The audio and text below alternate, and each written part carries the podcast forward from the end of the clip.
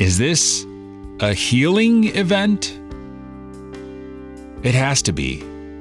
Because Jesus heals him. It's a miracle.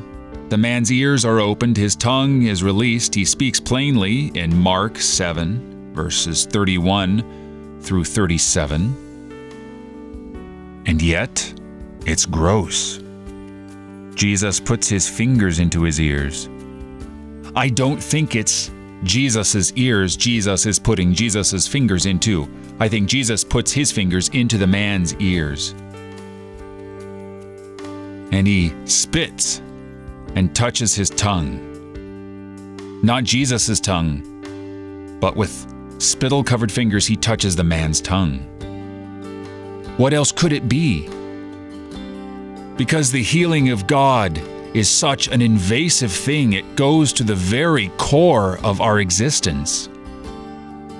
And we are filthy in and of ourselves, so we imagine that Jesus, the sinless, spotless Son of God, would also be gross.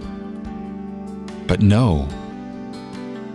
By his wounds we are healed. And by his spittle he has healed blind and deaf and dumb. Surely this is not gross, but a miraculous healing. You're listening to Oratio, part of your morning drive for the soul, here on Worldwide KFUO. Christ for you, anytime, anywhere.